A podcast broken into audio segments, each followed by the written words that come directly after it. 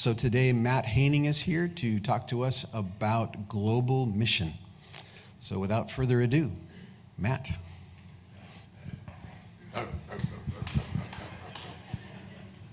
Rick.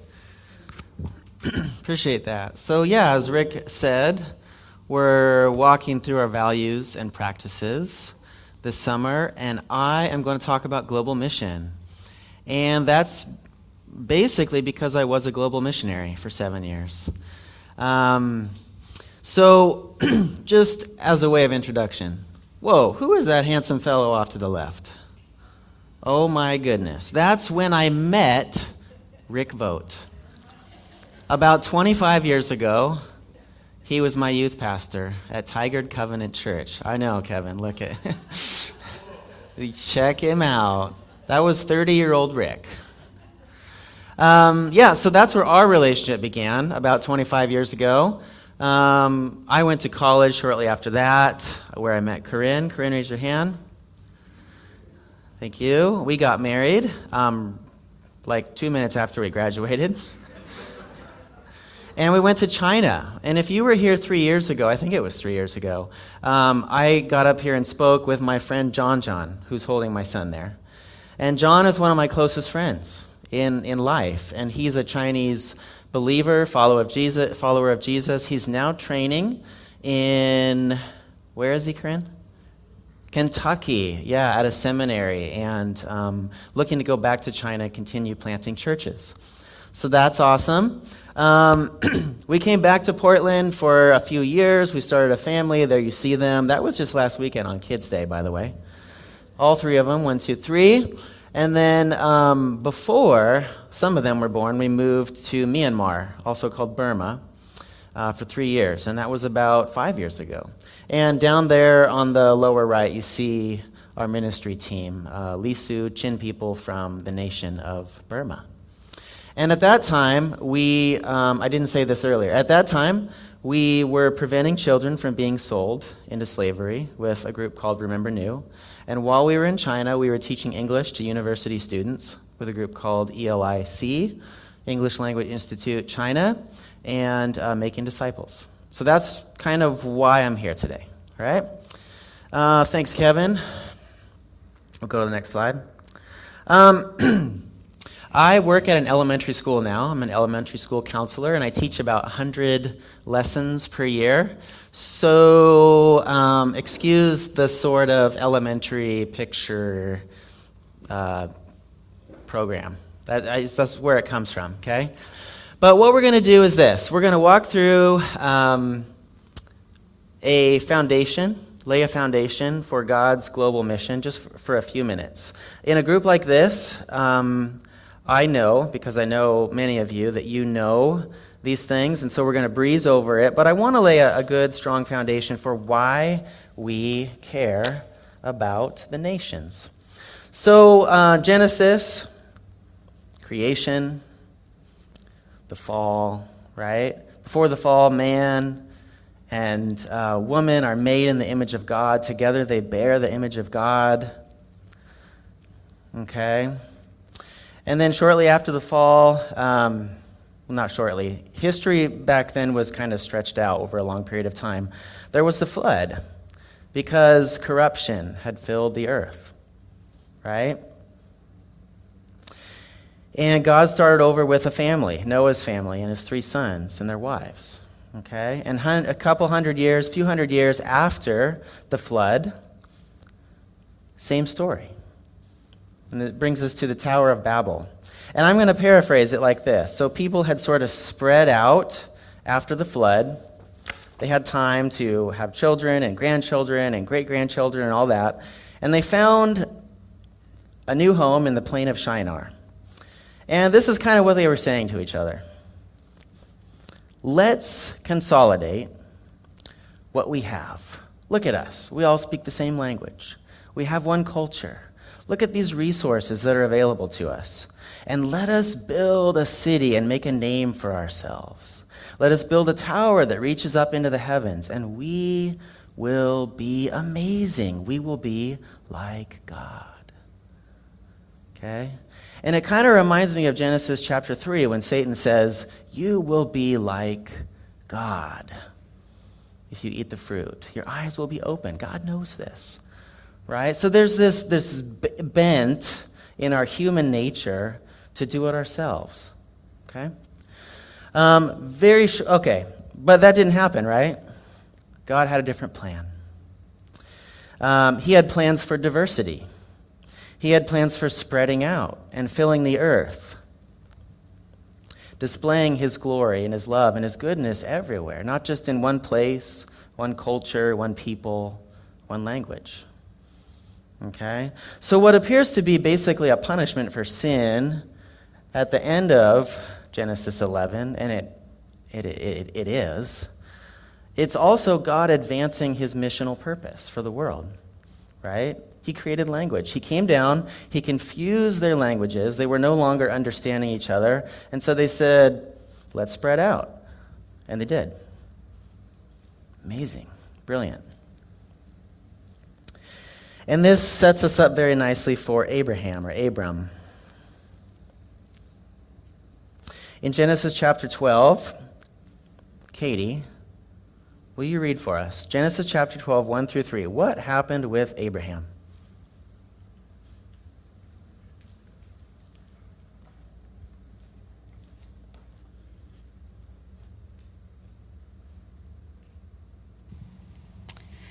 Now the Lord said to Abram, Go from your country and your kindred and your father's house to the land that I will show you, and I will make you a great nation, and I will bless you and make your name great, so that you will be a blessing. I will bless those who bless you, and him who dishonors you I will curse, and in you all the families of the earth shall be blessed. All right. In you all the families of the earth shall be blessed. And a lot of people over many centuries have gotten together and studied what does that mean? We know that families means ethnic groups or people groups, people who uh, identify together um, as speaking the same language, having the same culture, traditions, things like that. And we also know that the vehicle for experiencing this blessing is faith in Jesus the Messiah. Okay? Genesis 1 through 12 is very significant and lays out for us uh, what follows in the rest of the Bible. um, we're going to fast forward to Jesus, and there's this huge gap between Abraham and Jesus, but we're, we're just going to do it that way today. Um, at this point, um, track with me here. In Jesus' ministry, he has, so he's completed his ministry. He was crucified, he rose from the dead, and is now speaking to his disciples at the very beginning of the book of Acts. And before he ascends into heaven, he says these words Keith, what does he say?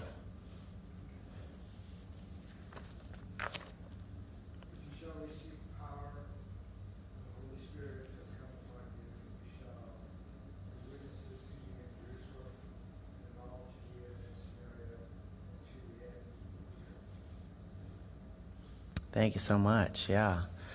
And so Jesus is basically saying we're going to start here with us Jews, and the gospel is going to move outward from here.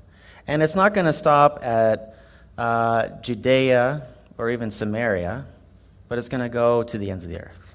Okay? Uh, next slide, Kevin. Then you have the rest of the New Testament. and we get to John's futuristic vision of where all history is going. And it goes like this in chapter 7 John saw a great multitude that no one could number from every nation, from all tribes and peoples and languages standing before the throne of God. Everyone's there. I don't mean every individual, I mean people from every culture are there. Okay? Now, what's really nice is that, um, I don't know, 50 years ago, a bunch of people got together who were studying mission, and they were like, let's create an academic discipline of mission. So, missiologists got together and said, We need to understand these things so that we can be strategic in the way that we serve God to carry out the Great Commission. Um, so they looked at Acts 1 8 and they said, You know what this is kind of like? This is kind of like an evangelism scale, right? Um, it's kind of like when we share the gospel of Jesus with people in the church, we might call that E0 because we're not crossing any boundaries. We speak the same language. We're from the same culture, most of us. Um, we are in the church. We're already believers. And so this kind of thing happens, right? Um, out there at the prayer rug, we pray for each other. Sometimes we need encouragement, sometimes we need renewal. Okay? That's evangelism that doesn't cross boundaries. Uh, then there's sharing the gospel outside of the church, but in our culture. E1, evangelism 1, for one boundary. And examples of that would be like sharing the good news at work with friends and family who don't know Jesus. Congratulations, Sherwood. Really good one coming up. Uh, what if we decided to plant a church in Dundee? It's right down the street. Those people would understand us pretty well, right? We probably are all speaking the same language. E2 crosses yet another boundary and goes to a different culture. In Jesus' talk, this would be like um, Samaria. All right? It takes us more energy and effort and sacrifice to get there. Okay, so mission trips to Latin America, Africa, some Asian countries, Europe, uh, generally considered to be open countries because of the ease with which we can get there. Not necessarily in COVID times. Okay, things have changed. Um, maybe now it's E2.5. I don't know, right? New ways to think about things. But that's kind of the main idea. And then when we take the gospel to a culture that is very, very different from us, and which might be considered a closed culture, closed to the gospel, closed to our influence, it's hard to get there. Maybe you have to take a plane, you know. Uh, this is a kind of a dramatic example, but maybe you have to take a plane to this place, and then you take a bus to this place, and then you have to get on the back of a guy's moped, and you know he tracks you through the mountains, and then you know you you land at this final destination, which is this village, and they're like, I've never seen a white person before, you know, crossing boundaries to take the gospel to the ends of the earth. That's what we're talking about there. All right. Make sense? Hang loose if it makes sense? Awesome. Thanks. All right, we're going to keep going. If 10 men are carrying a log, nine of them on the little end and one at the heavy end, and you want to help, which end will you lift on? What do you think? Heavy end. Yeah.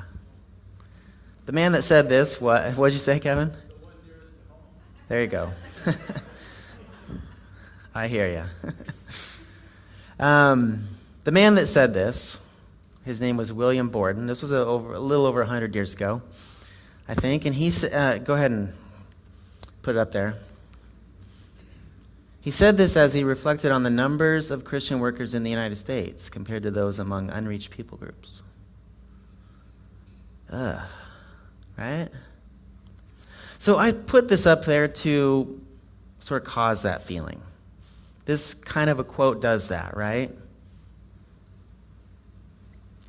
If we take it at face value, let's say we do, let's answer this question together. And I'm, I'm really asking you what are the things, one or two things, that get in the way of our lifting on the heavy end? What are cultural things that get in the way of us doing the E3 work? What do you think? Language. Yes. Say it loud. Comfort. Comfort. Yeah. Okay. What's comfortable to you, Eddie? Yeah, totally. What we know. Yeah.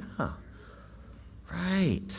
I found that all the time when I was living in Myanmar. Like, driving a car where um, defensive driving is not the rule, offensive driving is the rule. okay? If, if there's another car that, and you, you know, you give four feet in front of you, they will kind of sneak in, right? Uh, or driving in Thailand on the left side. That was weird for me, right? It's just, it's awkward. It's hard. It's uncomfortable. What else? Fear. Fear. Yeah, sure. Okay. Family, right. Yeah. God told Abram to go away from his family, basically. That's hard. All right. Um, thank you for sharing. I'm going to pick on one of our cultural values for a few minutes consumerism. Okay, go ahead. Jesus said, Where your treasure is, there your heart will be also. And basically, what he meant was, where you spend a lot of time and a lot of money, that kind of reveals what's important to you, okay, where your values lie. And this is not a Webster approved definition, I made this up. Consumerism is when stuff and experiences take on more value than carrying out God's eternal purposes. Um, when I moved to Myanmar uh, eight or nine years ago, I knew that it was the poorest country in Southeast Asia. Okay, stay behind the, the, the, the speaker. I knew that it was the poorest country in Southeast Asia. I also knew that on a list of 180 countries ranked by the WHO, that it was 180 for healthcare standards. Right? Very poor, very poor. Um, most, I think it's 70% of the people in the country don't have electricity. And yet, you can join the Yangon Sailing Club. Okay? In the city where I live, they had this beautiful lake where uh, Aung San Suu Kyi, the democracy leader lady, right, lives. She has this um, house. And you can be a part of the club. Amazing, right? Everywhere we go, there is this strange distribution, right, of, of wealth and priorities. Okay? Did you know that you can own that trailer? It has a deck, it has a sliding glass door, it has another door, um, it has a full size kitchen, and it has a walk in shower. And I don't know if those are skylight windows or what, but they look really cool. You can own this for $145,000. I would. Like, if I wasn't going to buy a house in a year or two, I, I might just buy that, right? My kids would ruin it.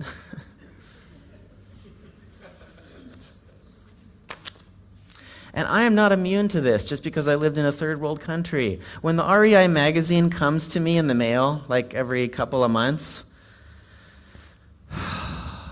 like heroin. Okay, I can't afford the trailer, right? but I desperately need this 16 by 8 tarp. It's fireproof, it's waterproof, it looks like a flying squirrel. For $550, I could fit that in to the budget.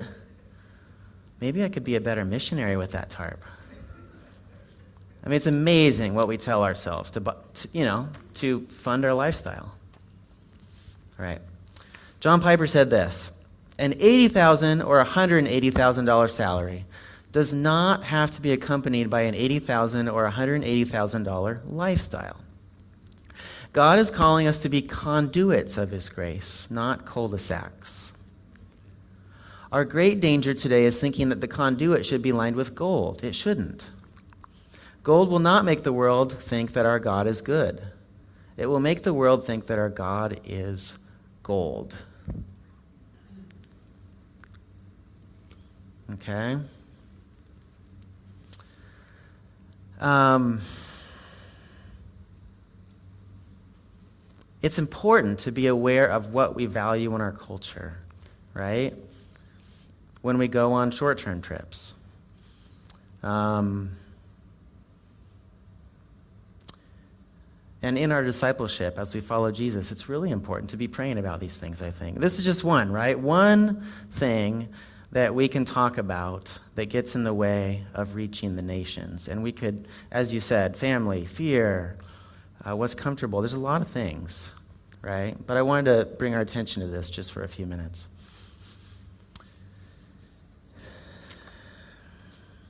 All right, Kevin.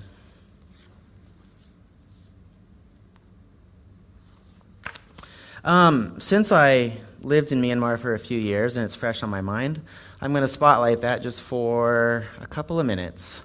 They're going through a lot as a nation right now, and I would love to just give them, you know, a minute and a half of your time so that we can pray for them later today. Um, a year and a half ago, the military government took over. Okay, and I was there during a period of peace and prosperity and openness on the part of the government. But after we left, the military said, you know what?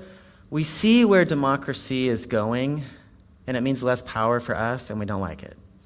So a year and a half ago, they just shut it down. They sent the tanks into the streets, uh, just started shooting civilians. Um, and people still came out in great numbers and protested. That's what you're seeing there on the left.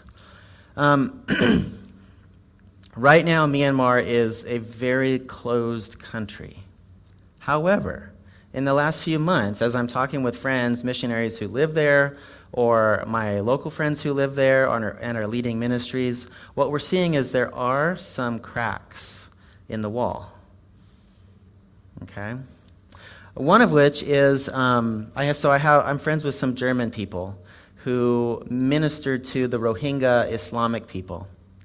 The Rohingya are basically a stateless people, people without a country.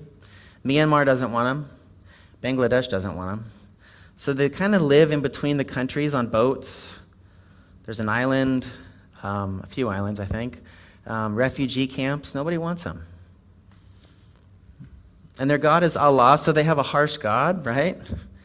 And they, and they live in a harsh environment.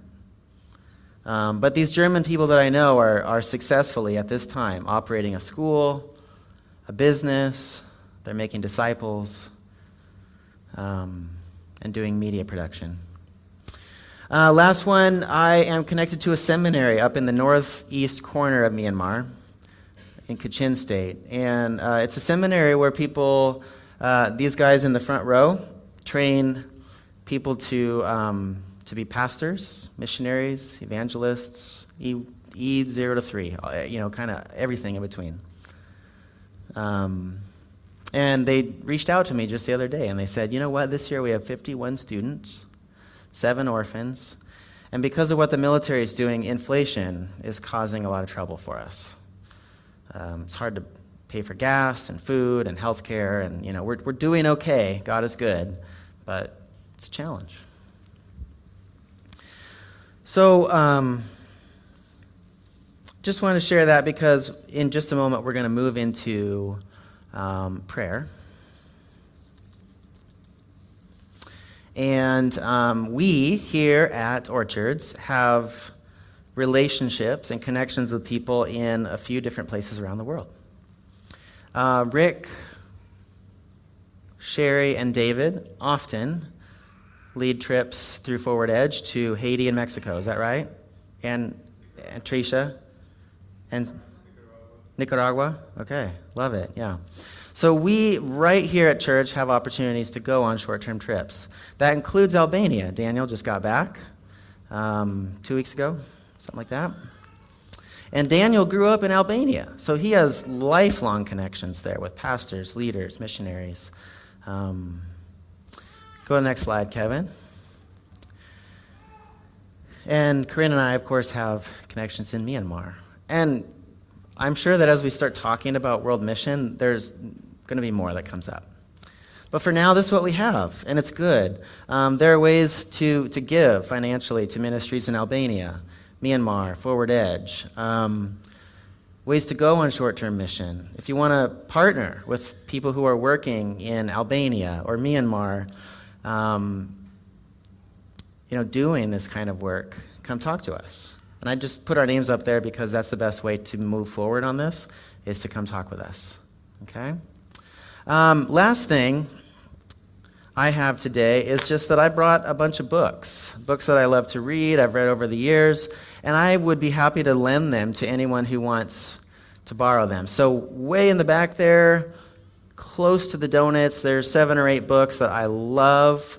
Um, we could have coffee and talk about it. There's a sign out sheet. If you are looking for something to do, um, which isn't most of us, right? Um, then, you know, take a book and we'll talk about it. But I'm excited to see where we will go together as we root, stay rooted in Jesus, um, and we, we begin to talk about global mission and we pray together um, and bear fruit.